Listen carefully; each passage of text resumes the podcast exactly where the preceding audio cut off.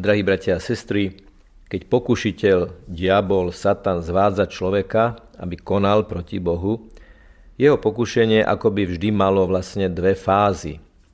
Najprv pokúša spáchaj hriech. A keď človek spácha hriech, diabol ďalej pokúša. S tým sa už nič nedá robiť.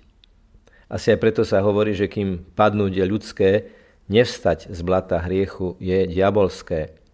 Aj marnotratný syn v dnešnom evanjeliu si myslel, že celkový návrat domov s úplným obnovením pôvodných vzťahov je absolútne nemožný. Chce byť u svojho otca obyčajným nádenníkom. Hoci jeho rozhodnutie pôsobí ako pokorné, v jeho postoji je aj jeden zásadný omyl. On sa totiž nemôže stať nádenníkom, lebo jeho otec nikdy nemôže prestať byť jeho otcom. Otcom v tom najplnšom zmysle tohto slova. Preto rituál obliekania zdecimovaného navrátilca, ako nám ho opisuje evanjelium tejto nedele, je tichou a dokonalou rehabilitáciou syna. Syna ako syna. Najprv sandále. V Ježišovej dobe iba sluhovia, iba nádenníci boli bez sandálov. Ich oblieknutím otec vyjadruje: Ty zostávaš mojim synom, lebo ja nemôžem byť inak ako tvojim otcom.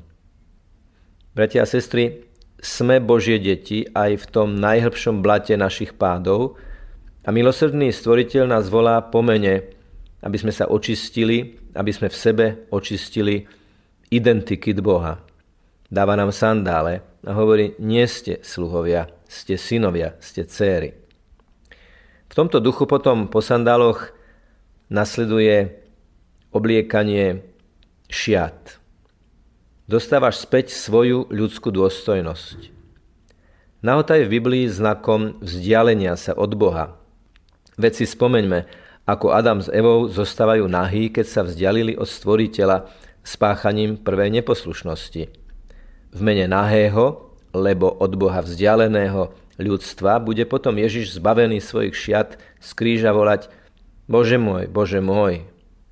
Aj tebe, aj mne, drahý brat, milá sestra, aj tebe, aj mne pri rozhrešení Boh oblieka šaty. Očistením cez rozhrešenie nadobúdam, nadobúdaš dôstojnosť Božieho dieťaťa, dôstojnosť syna a dcery Boha, ktorý je stvoriteľ. Iste sa pamätáte na film, ktorý mal taký zvláštny názov, že Sympatický darebák. To je fakt čudná kombinácia slov, ale príznačná, pretože aj dnes nejedná celebrita dobrovoľne obnažuje svoju úbohosť, svoje darebácky rozbité vzťahy v sympatickom háve žoviálnosti a ničím neviazaného, nespútaného životného elánu. Aj týchto ľudí so širokým úsmevom, no vyhasnutými očami, Boh túži zahaliť plášťom ľudskej dôstojnosti, diskrétnej intimity. A ich po dlhom blúdení Boh chce uviesť do plného spoločenstva svojich nasledovníkov. Túto plnosť vzťahov reprezentuje a symbolizuje posledné, čo otec dáva synovi – prsteň. Jeho nastoknutie na ruku syna je bodkou, je akýmsi završením otcovho milosrdenstva. Kým to, či sandále vyjadrovali, vôbec nesi sluha, prsteň, ktorý zvykol byť rodinný, pečatný, zasa vyjadruje: ty patríš celkom do rodiny, ty patríš celkom do spoločenstva, do farnosti, do cirkvi. Evangelium o láskyplnej rehabilitácii marnotratného syna vstupuje aj do našej súčasnosti s výzvou všetkým dcéram a synom: vráťte sa k otcovi, chce vás objať kňazským rozhrešením, nazuť sandále slobody, darovať odev dôstojnosti a venovať prsteň rodinnej spolupatričnosti.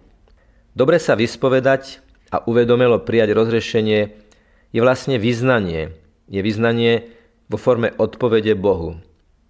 Áno, Bože, som tvoje dieťa, som tvoj syn, tvoja dcéra a ako taký chcem na kľukatých cestách života čerpať z tvojej otcovskej prítomnosti. Nechcem byť sluhom, čo poslúcha za peniaze a zo strachu. Obmytý Ježišovou krvou chcem zo svojej najvnútornejšej slobody vydať Bohu svoj život a s rodinnou pečaťou šerovať všetkým Ježišovu zvrchovanosť, slávu a moc. Rádio Lumen, Slovenské katolícke rádio.